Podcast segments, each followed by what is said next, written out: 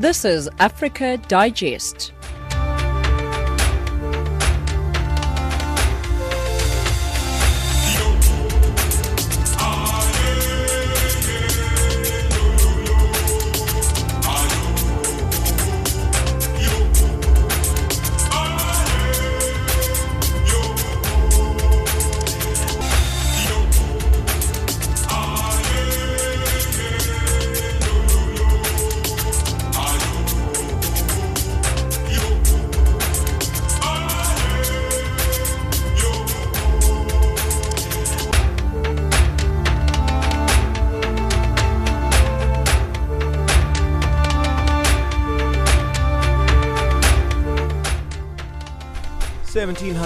Central African Time. Good afternoon and welcome to Africa Digest. This is Channel Africa from an African perspective.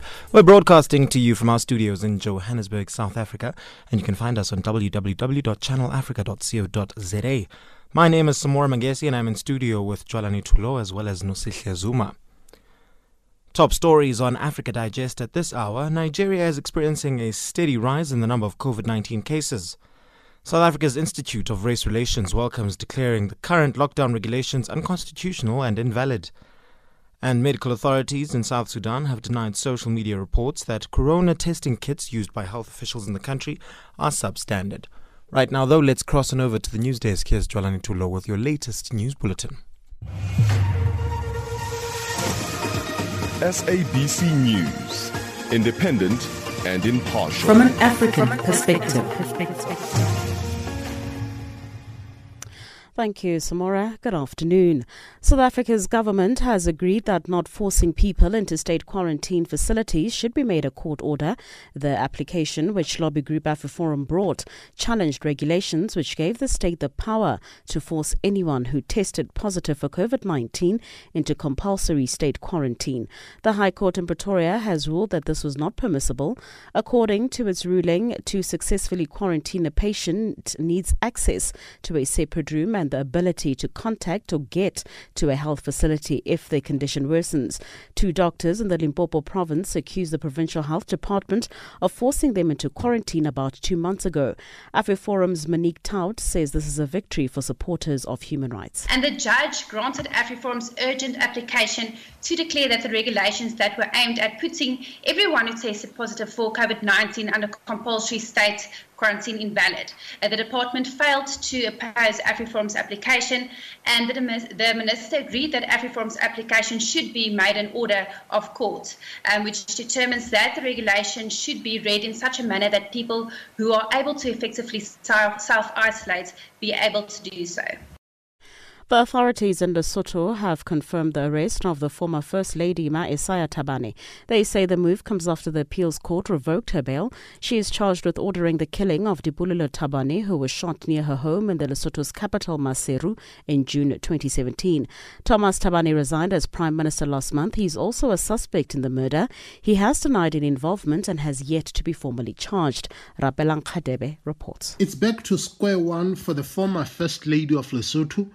Maesaiah Thabane was able to present herself before the expiration of the three days court's deadline. While Thabane is remanded in custody until 16th June 2020, she is likely to attempt a fresh bail application to avoid further incarceration. After revocation of her earlier bail granted by the High Court, the Apex Court earlier then set stringent conditions ordering that the former First Lady's bail hearing must be in front of a different magistrate and in an open court.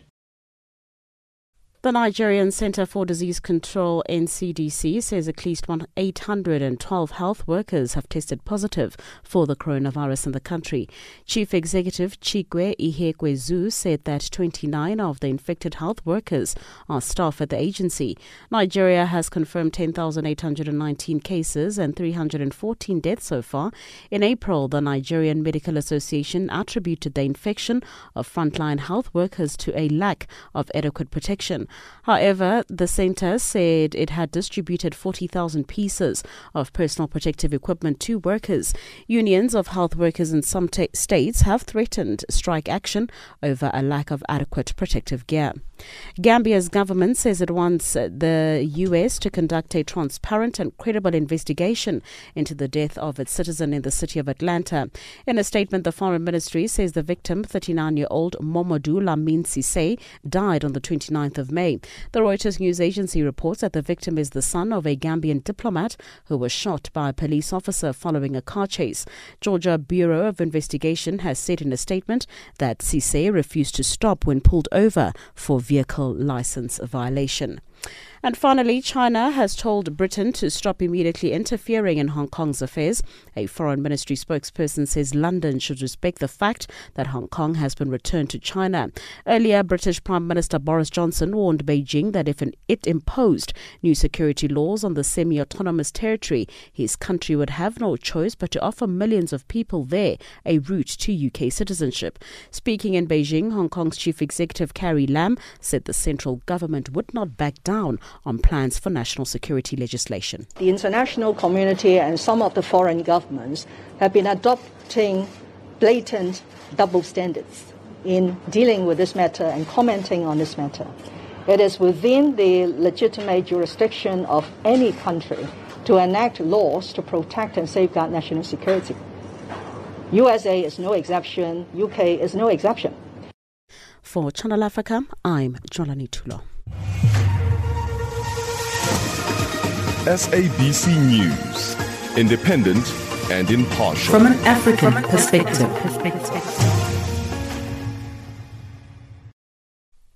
Nigeria has been experiencing a steady rise in the number of COVID 19 infections across the country following the changes introduced to make it possible for more tests to be done and safeguard against high risk for the citizenry. With the number rising above 10,000, Abuja has introduced more measures but with a relaxed temper- tampering so that religious activities can go on in the face of the need of, for faith based intervention, which is one way Nigerians have often dealt with harsh conditions from time. Channel Africa's correspondent in Lagos, Collins Nosato Hengbe, reports that air transportation is expected to commence later in June, but service providers are apprehensive of the problems they may be faced with at the resumption of duty. No one expected that the fight against COVID 19 was going to be a piece of cake, but there has often been this call for a human face to the application of the rules, which puts all and sundry in a lockdown while government health agencies battle to contain the spread of infection. Right from February 27, when the index case was announced, there have been a steady growth in the number of infected persons and the guidelines needed to keep everyone in check in a nation where family life is more of a communal living coupled with crowded business environment.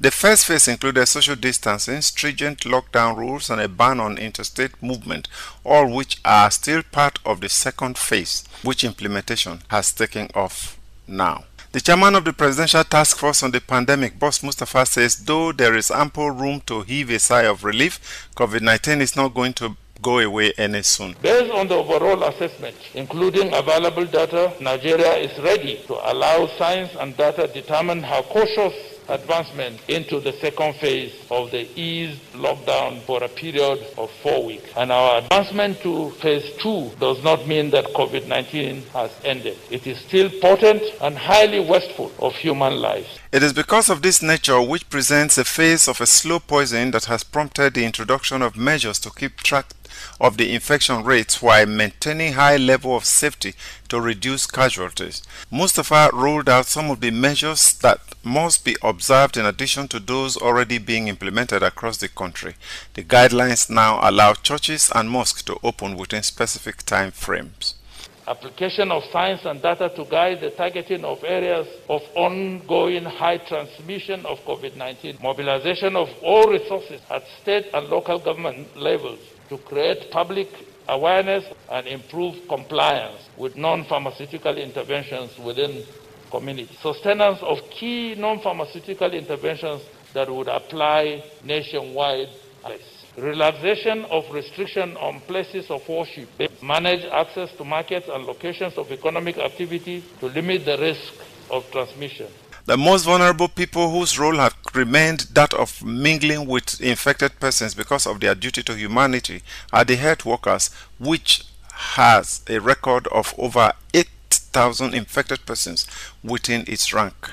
Chikwe Ihekweazu, the director of the National Center for Disease Control, with suppressed emotion says these are people who also have families, just like every other Nigerian. We now have the third highest number of confirmed cases on the continent, just after South Africa and Egypt. It means that there's an added responsibility for us to work harder every day.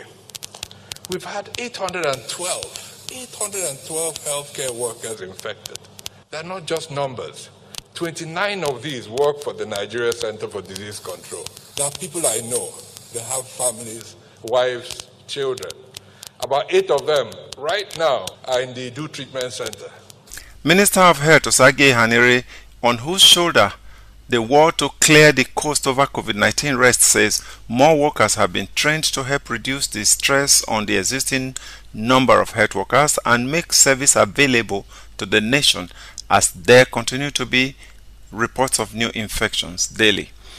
One major development in the second phase of the fight to curb the pandemic is the promise to lift the ban on air transportation in the country.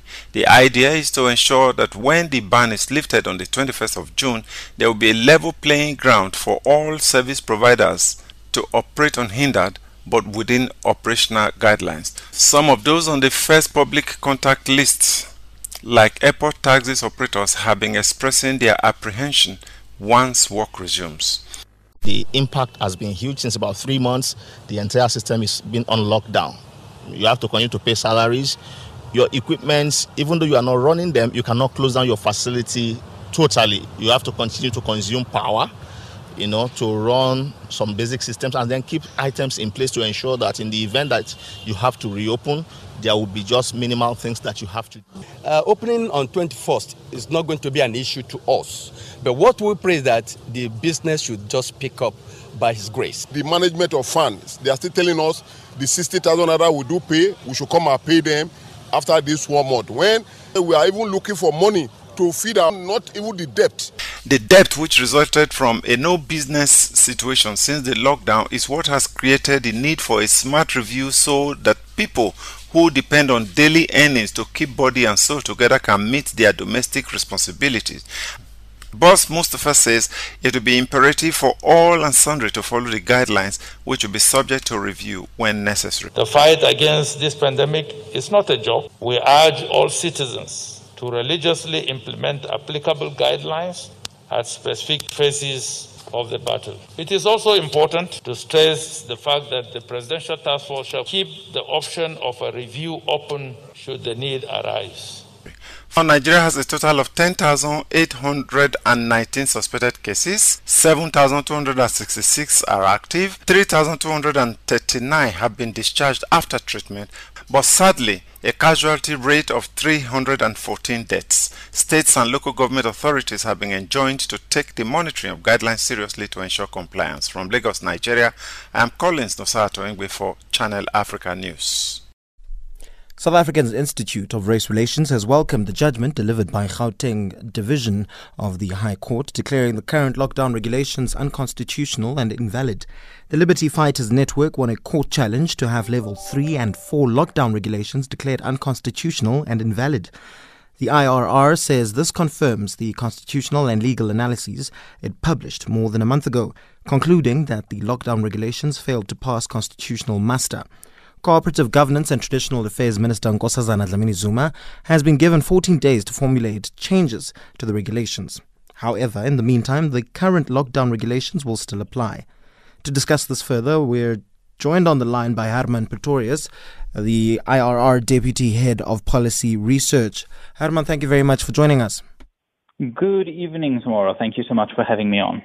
Now, the Institute of Race Relations has welcomed the judgment delivered by the Gauteng Division of the High Court, declaring the current lockdown regulations unconstitutional. Could you tell us more? Well, I think um, it, it, it, became clear um, very early on in this lockdown process that there were going to be fundamental questions to be asked about state power. Now, I think every single South African would acknowledge that in a time of disaster or in a time of crisis, the government really does need to act drastically and swiftly. But then, once the immediate threat is relieved, once the uh, the better understanding, perhaps, of the threat uh, takes hold, then it really becomes an issue as to whether the government can give back to the people the power that it took from them, uh, which we all, I, th- I think, um, can agree on is reasonable. Because we must remember the only power government has is the power that the people give it. Mm. And what aspects of the reg- regulations do you deem to be unconstitutional? Well, um, I I think a, the, a few of the regulations are especially identified in the judgment. Um, but I think if you look at the court order, the court um, holds that that all um, regulations um, um, in the, after you know level four, level three, level two, one, all of them are in fact um, irrational.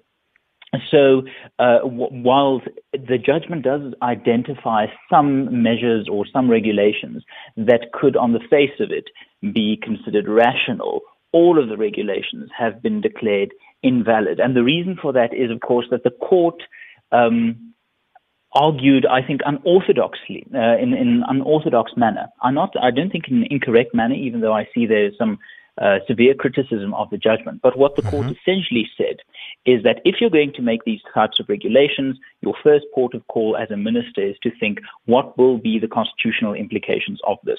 The court found that this was not done, and therefore that the initial conception of the regulations did not take into account the constitutional element, and therefore that's irrational. And from that irrational initial act, all succeeding regulations fail the test of rationality.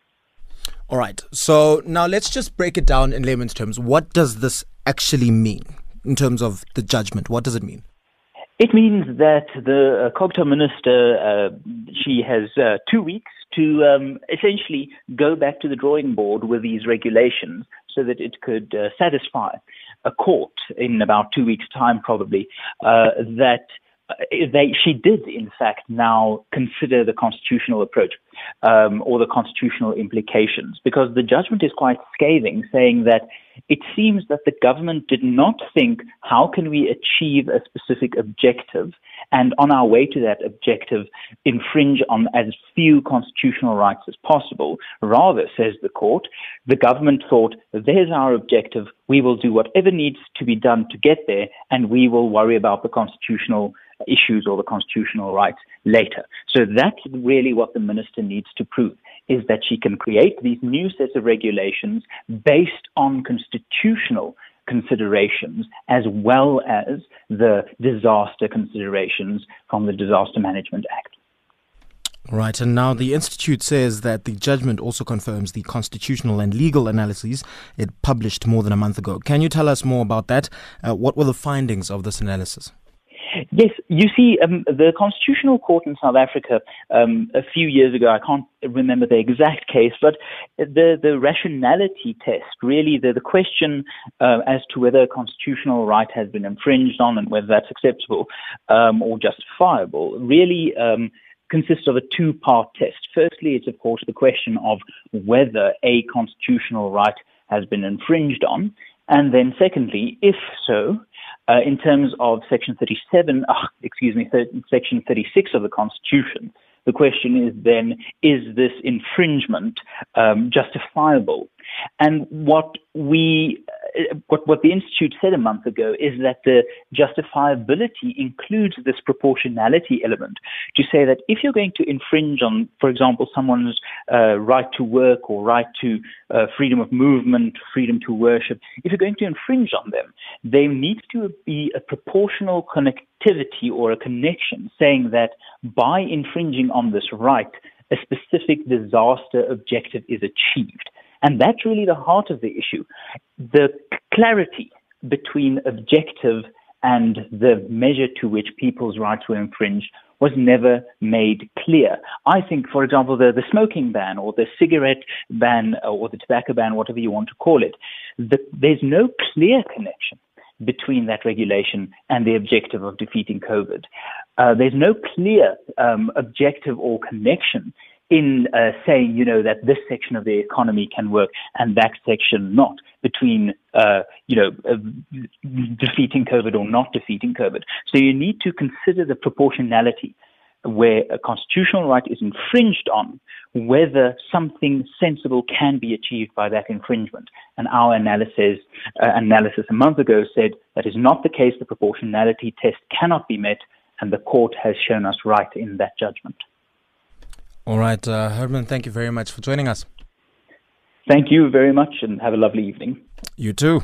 And that was Herman Pretorius, Deputy Head of Policy Research at the Institute of Race Relations in South Africa. The time is now 17:20 Central African Time. We'll be back right after this with more Africa Digest. Across the globe, every second, there's always a breaking story. What do we want to achieve is a healthy and vibrant economy which can ensure full employment to our people. The government concurs with the views of the Black Economic Empowerment Council report that it is now necessary to make our policies on black economic empowerment more explicit.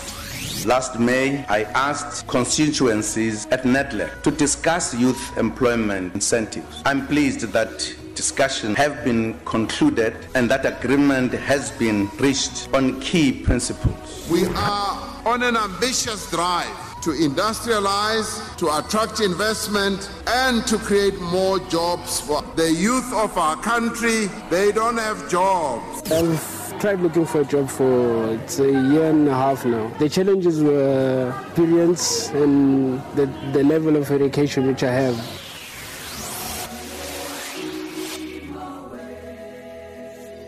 Channel Africa.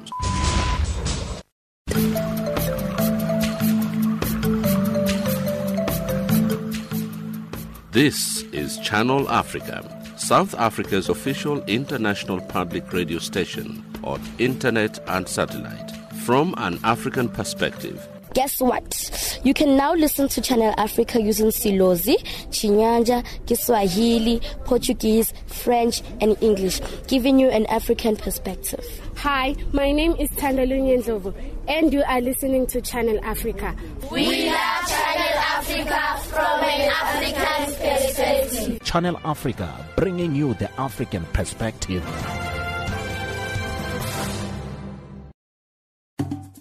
For your latest update on the novel coronavirus, also called COVID 19, for Channel Africa from Blantyre in Malawi, I am George Mohango. Washing your hands with soap and water or using alcohol based hand rub kills viruses that may be on your hands.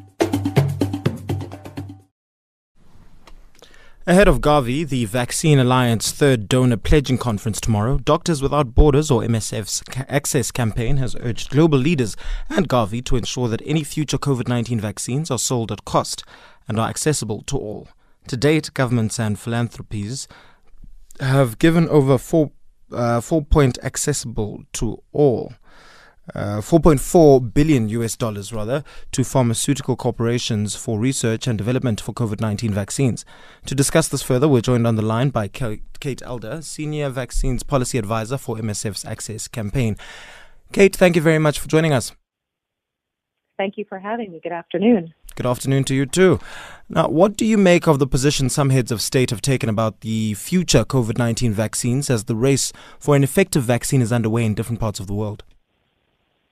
I think these are extremely important things that we've been hearing from global leaders, from heads of state, presidents, as well as um, heads of global health institutions, that this really needs to be a global public good, that this is the people's vaccine, so to speak, and that all efforts need to be made to make sure that when we do have the first COVID-19 vaccines, that they are accessible to all, not just going to the people that pay the highest dollar and are the first in line of course, the devil is in the details, so to speak, and um, how those big political statements actually translate into hard actions and concrete plans is the big question. So we're we're following that quite closely.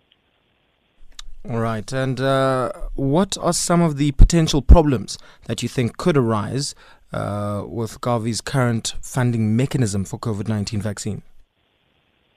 Well, one big thing is, of course, we already, I think many people around the world are watching as some big high income countries already try to make advanced purchases on future COVID-19 vaccines. We don't even have a vaccine yet, but some countries with a lot of money are already putting it on the table to try and secure um, future doses um, and acting in a very nationalist um, approach, um, which of course is, is not good for the rest of the world.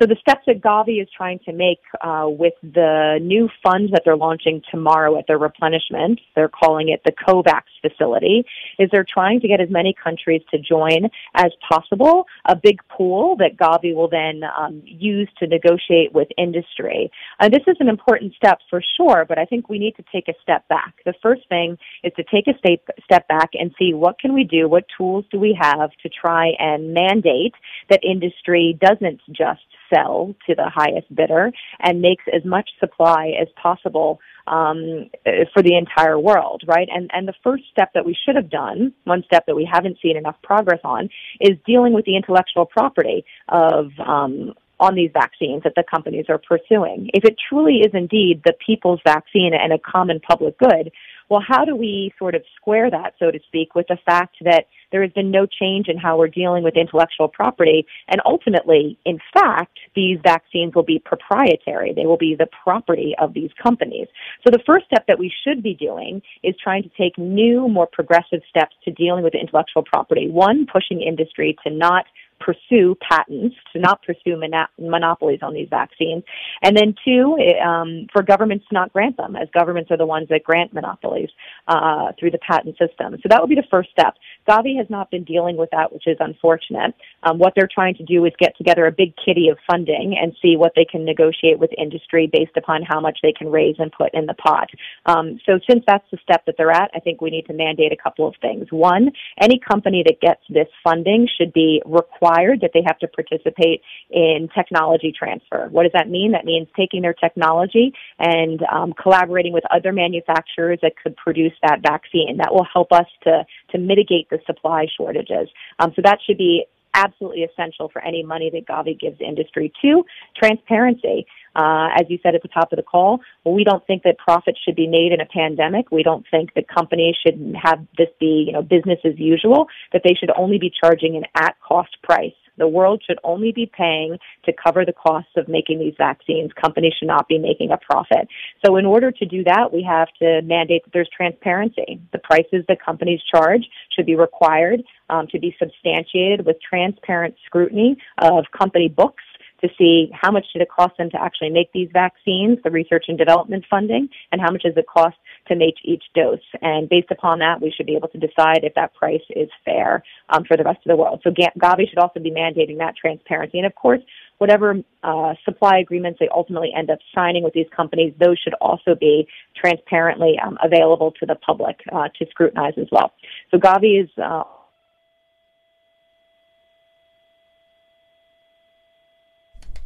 Hello, Kate.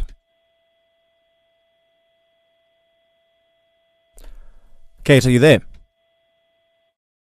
Unfortunately, it seems like we have lost Kate Elder, uh, but uh, she's the Senior Vaccines Policy Advisor for Doctors Without Borders, or MSF's Access campaign, talking to us uh, about you know the Vaccines Alliance third donor pledging conference, which is happening tomorrow, and the Access campaign that has urged global leaders and Gavi to ensure that any further COVID nineteen vaccines are sold at cost. The time is now 17:28 Central African Time. Right after this, we're going to be crossing over to the news desk where Jwalani Tulo is standing by to let us know what is happening in your latest news headlines.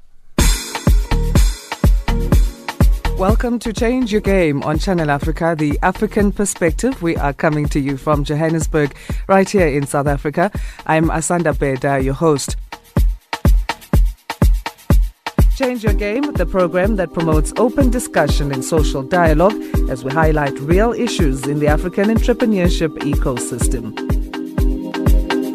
Trevor Mumba now joins us in studio to talk about his entrepreneurial and personal journey. Welcome to Change Your Game, Trevor. Thank you so much. Um, it's an honor to be here.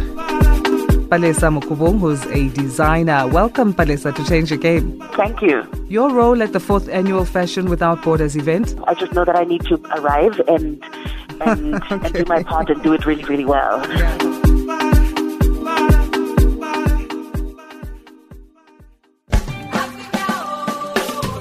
When I think back to my childhood, geographically, it reminds me of a time where I was black and only black and only struggling, but at the same time, always reaching for something more, something bigger in a South Africa that was hostile. Hello, Africa. This is 1000 African Voices, and I'm your host, Avurengwi.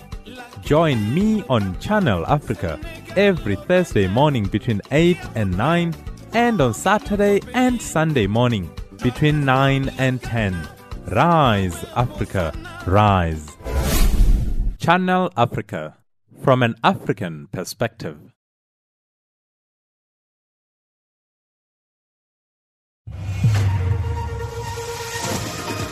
SABC News, independent and impartial. From an African perspective.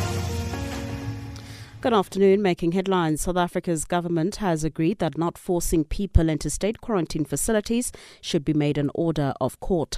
The authorities in Lesotho have confirmed the arrest of the former First Lady Maesaiah Thabane. And finally, the Nigerian Center for Disease Control says at least 812 health workers have tested positive for the coronavirus in the country. For Channel Africa, I'm Jwalani Tulo. SABC News, independent and impartial. From an African perspective.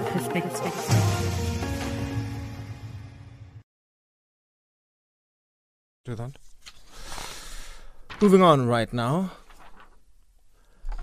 Medical authorities in South Sudan have denied social media reports that corona testing kits used by health officials in the country are substandard. The media alleged that the Chinese made kits can, one, can only identify 30% of coronavirus. To tell us more, here is James Shimanyula.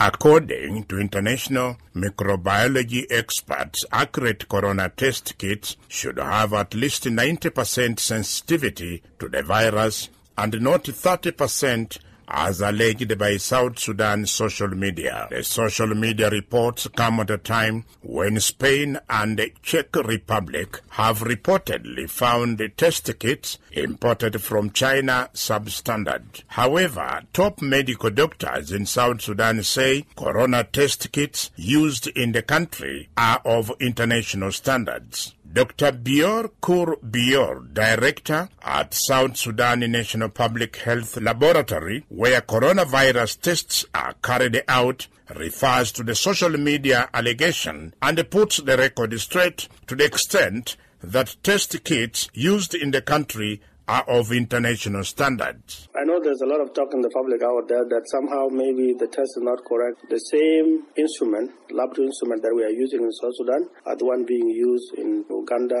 Kenya, all over the world. We are using the latest technology. Shedding light on the number of times that corona tests are done, Dr. Bior said, We do twice or three times, just to be sure. For those going under case management, we keep testing them just to make sure that if the virus is still in the system or had the body gotten rid of it. The individual that have been declared free were tested many times, were tested positive after they were isolated at the John Garang unit. So there's no question about the reliability of this test. Dr. Richard Lacour, a member of South Sudan Task Force responsible for releasing results of tests, has made the following important announcement pertaining to the very results.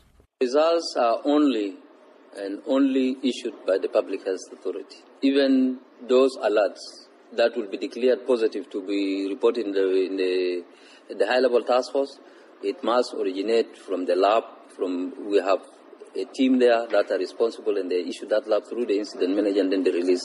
Dr. James Chan Jok, head of South Sudan's National Rapid Response Team, explains how medical doctors operate at the John Garang Infectious Disease Unit where corona patients are quarantined. Doctors function in IDU, which is Yongaranga infectious disease, to manage the patients. To manage all these signs and symptoms, whatever is shortness of breathing, the patient will be put on oxygen. Whatever is a fever and all this, the patient will be given some medication to relieve from all this. Dr. Abdo Sevoshise who works at the Juba Infectious Disease Unit, speaks about the speed at which his staff work to deal with emergency cases of coronavirus. If a patient is confirmed to be positive and the rapid response team think that the patient need to be admitted at Juba Infectious Disease Unit, we send the ambulance to pick him and uh, doctors and nurses at Infectious Disease Unit mobilize themselves. They put on the protective gear and receive the patient. They take his history,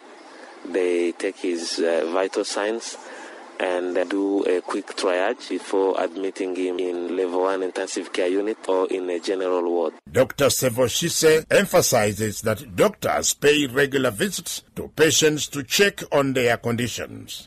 Every morning we have to also make sure we are, are protected before we go to see the patient, collect their daily vital signs, give them medication when it's required, and uh, provide psychosocial support for those who are admitted at Juba IDU. Some of the patients require special monitoring and special treatment, like being on oxygen more than others. That's what I call level one because it's just a room with oxygen, with additional monitoring devices for blood pressure, for pulse, for oxygen saturation in one room. And uh, we call it level one because of the uh, number of times that nurses and doctors have to enter that room to make sure that the patient oxygen that is supplied to him is working adequately or he need additional support.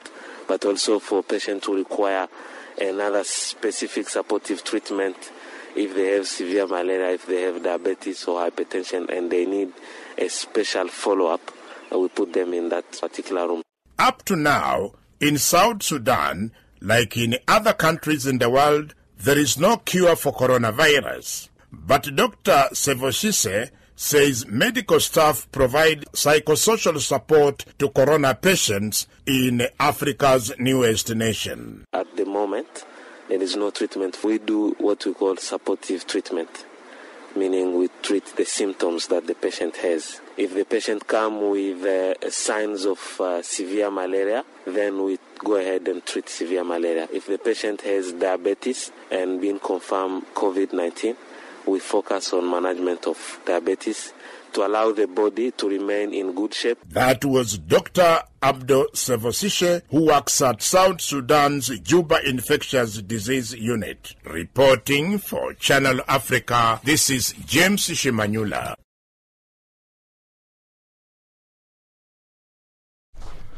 Estate agents in South Africa are relieved to be back at work under Alert Level 3 in terms of the new regulations published on the 28th of May 2020. The, the regulations explicitly state that businesses and other institutions may operate, except in the case of short home, short-term home sharing, letting, leasing, and rental for leisure purposes. This implies that most estate agents are now permitted to operate their normal functions. Talk to us more about this. We're now joined on the line by Lavashni Mandri, Senior Associate in the Property Development De- Property Department at uh, Adams and Adams. Lavashni, thank you very much for joining us. Good evening, and thank you for having me. Now, Lavashni, the real estate agents are back at work under level three of the nationwide lockdown. What does this mean for the industry? Okay, so this is great news for the property industry. Um, we're excited about the estate agents being back at work. Homeowners who want to sell their properties, tenants can now approach an estate agent to assist them with their property related needs. Residential and commercial real estate activities are permitted under Alert Level 3, and estate agents can now take prospective buyers to physically view a property. All right, and uh, tell us more about the regulations under level three for the estate agents. Okay, so the regulations state that businesses and other institutions may operate, except for in the case of estate agents who deal with short term home sharing, letting, leasing, and rental for leisure purposes. So it implies that most estate agents are now permitted to uh, perform their normal functions, except for if it's letting or rental for leisure purposes. And submissions were made to government by the real estate industry and the National Property Practitioners Council to motivate the reopening of the real estate under, uh, you know, under level four of the lockdown. What were the reasons why the industry couldn't operate under level four? Okay, well, that's a good question. It seems that it was an oversight at the time. Um, as conveyancers, we expected the deeds or the real estate industry to open during alert level four in alignment with the opening of the deeds offices as well as conveyancers going back to work. It did not make sense that deeds offices as well as the conveyancers were allowed to operate, but the first link in the chain being the estate agents were not permitted to operate. Mm, and lastly, talk to us about the contribution of this industry to the economy. Okay, the real estate industry is a vital link in property transactions. They feed the property market, and by doing so, they stimulate other industries and businesses, such as your banks, your mortgage originators, and conveyancers. Without estate agents, these industries and businesses risk coming to a standstill. There would have been a knock on effect, which would have been detrimental to the economy had the estate agents not been allowed to come back to work. So, essential, estate agents are essential to enable the rest of the value chain in the property market to operate. And now that the estate agents are able to facilitate property transactions, we hope to see an increase in the activity levels in the property market. Now, Lavashni, in terms of actually being able to view places, what um, what regulations are going to be put in place by real estate agents to make sure that uh, we we continue to curb the spread of COVID nineteen? Okay, viewings should be made by appointment only. So one agent and possibly two clients only. And agents may not travel with clients to view the property, so they must travel in separate vehicles. And they must sanitize hands before or after viewing properties. Face masks must be worn at all times. There shouldn't be physical contact at all. And they should disclose, agents should disclose protocols of the viewings to all their prospective buyers. All right, Lavashni, thank you very much for joining us. Thank you for having me. And that was Lavashni Mandri, Senior Associate in Property Department at the South African law firm Adams and Adams.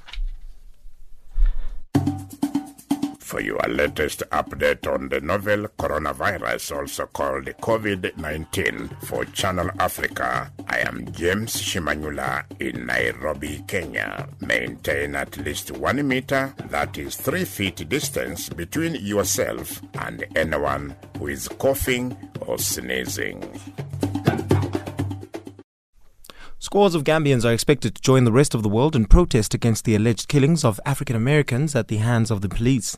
The past week has seen protests against police violence in dozens of major cities across the United States after footage appeared online showing a U.S. police officer, Derek Chauvin, resting his knee on the neck of George Floyd, an African American who eventually died. As the protests over Floyd's murder continue, human rights activists in the Gambia are also planning a protest that will be held outside the U.S. Embassy in the capital, Banjul. For more on the planned protest, Channel Africa's Kumbelo Munjalele spoke to Madi Jobarteh, uh, the organizer of the protest.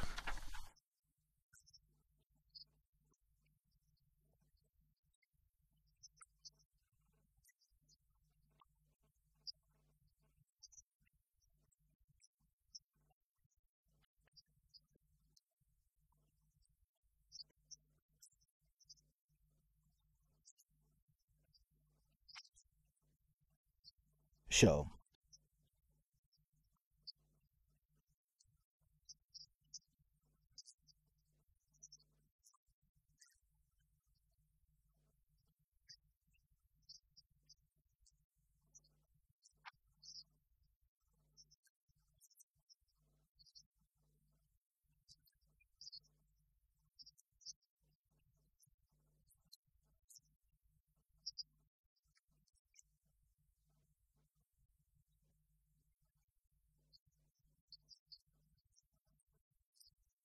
Show.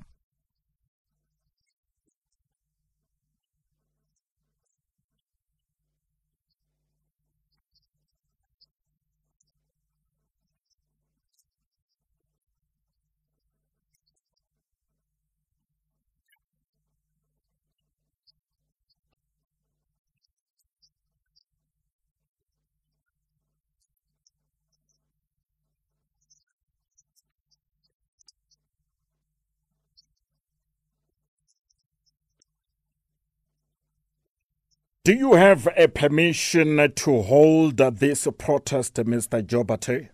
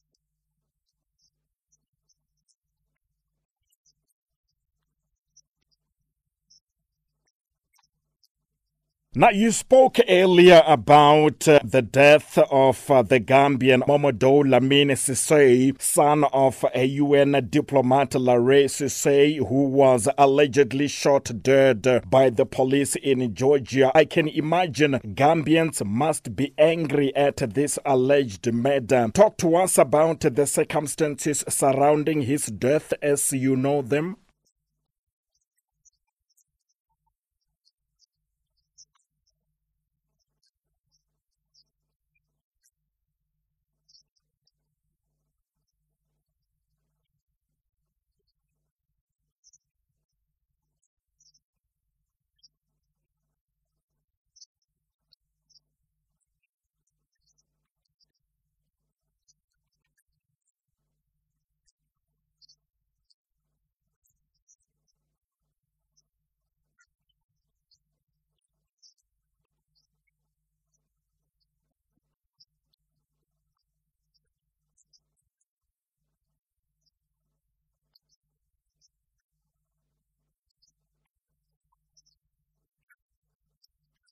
Now, are you optimistic that a credible investigation will be held into his murder? Because I see that uh, uh, the Gambian government has also joined in uh, calling on the U.S. government to investigate uh, his murder. Are you optimistic that uh, the investigation into his murder will be held?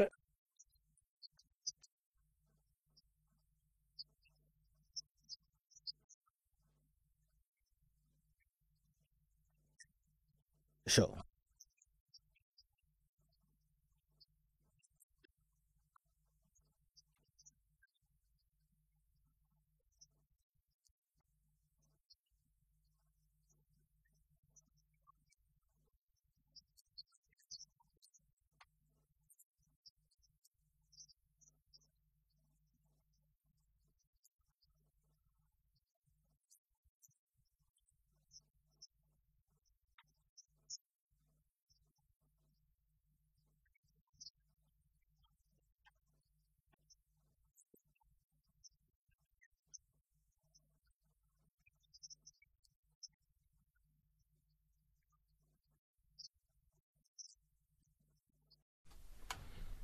And that was Madi Jobarteh, a human rights activist in the Gambia, on the line from the capital Banjul, talking to Kumbelo Munjelele.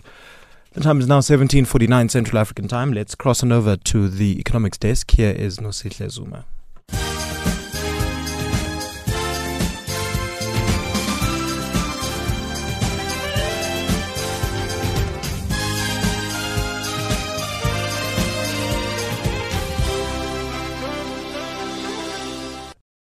Thank you, Samora. Good evening. Global stock markets have registered moderate gains as they recover from the impact of the coronavirus pandemic. The main indices in New York and Germany are more than 40% higher than their lower points in March. The London market is also up by more than a quarter. The BBC's Andrew Walker reports. The day to day gains in stock markets have generally been moderate. Tokyo and New York, for example, ended their latest sessions about 1% higher. But the increases add up. Global share prices are now substantially above their lows. The gains partly reflect the tentative steps being taken in many countries to ease the public health related restrictions, allowing significant amounts of commercial activity to resume. Markets have also been helped by central bank actions, with interest rate cuts and additional quantitative easing, buying assets in the financial markets. South African banks Absa, Nedbank and Rand Merchant Bank have responded to the new charge sheet that the Competition Commission has filed accusing 28 local and international banks of manipulating the foreign exchange rate relating to the rand. The new charge sheet follows the Competition Appeals Court ruling last year in which it instructed the commission to provide more clarification about its charges. During arguments in court, the legal representatives of the international banks argued that the commission had no no jurisdiction over activities that take place outside the country. Nedbank and Rand Merchant Bank, First Rand Bank, and Standard Bank are the new additions to the latest charge sheet against the alleged currency manipulation cartel case, which dates back to 2014. Naledi Ngobo reports. Rand Merchant Bank says its internal investigation has found no wrongdoing or unethical behavior on its part. The bank says it investigated this matter in detail when publicity around it first emerged in 2015. ABSA indicated that it has proactively cooperated with the Competition Commission from the onset of its investigation and will continue to do so through the tribunal. Nedbank says it is not yet ready to respond, but says it remains committed to free and fair markets within a healthy and competitive landscape. Naledi Ngobo, SABC News, Johannesburg. Economist Dr. Peter Leroux says increased retrenchments in the country are likely to push South Africa into an economic depression, which was last seen 90 years ago. The economic disruption that the COVID 19 pandemic has caused has forced many companies to downscale or shut down. As the death toll in South Africa increases and the lockdown continues, Dr. Leroux predicts that the impact of the country's gross domestic product will be significant the whole combination of impacts on the economy could be very severe. It's going to be a very deep recession, and most likely it can develop into depression if it's not correctly handled. It might be the first depression since the one that we had about 90 years ago in 1929 30. Whereas we had a, a debt to GDP ratio of about 32%, it's now over the 60%, close to 70%. It's much more expensive now for us to borrow money because of the junk status that South Africa got a few months ago. Germany will lift its general warning against travel to other European Union countries and associated Schengen states from the 15th of this month. They include Britain, Iceland, Norway, Liechtenstein, and Switzerland. The BBC's Jenny Hill reports. Germans, it seems, will get their summer holiday after all. The decision to lift the travel warning for Europe will no doubt go down well in destinations keen to capitalise on the German holidaymakers who represent a significant proportion of the tourism market. The warning will be replaced by travel advice for individual countries based on local infection rates and healthcare provision. And there are significant exceptions. Germany will continue to advise against travel to Britain while a 14 day quarantine requirement stays in place. And Turkey, a popular choice for German tourists, also remains off limits for now. And Zambia's government says on Wednesday it had no intention of taking over Copperbelt Energy Corp CEC after the company accused the government of expropriating its power lines by saying others must be allowed to use them if they paid. Energy Minister Matthew Nkhuwa issued a statement known as statutory instrument on Friday declaring the CEC power lines a common carrier and obliging it to transmit electricity on behalf of the players on agreed terms and conditions. CEC, formerly a state owned firm before it was privatized in the 90s, says the statutory uh, instrument and other steps taken by the government amounted to expropriation.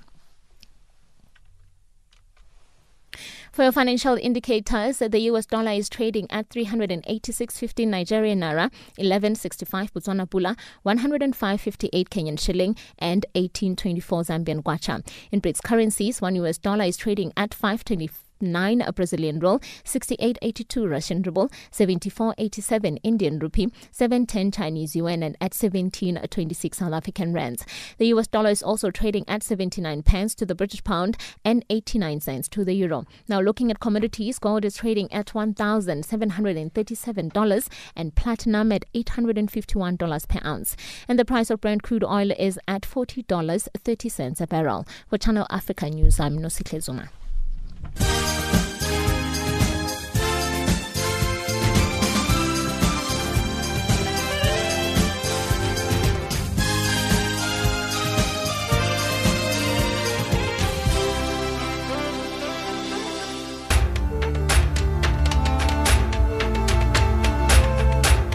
This is Africa Digest.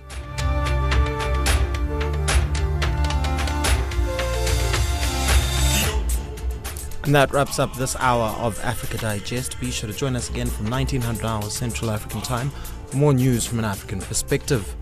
But in the meantime, should you want to get in contact with us, all you need to do is send us an email to info at channelafrica.co.za.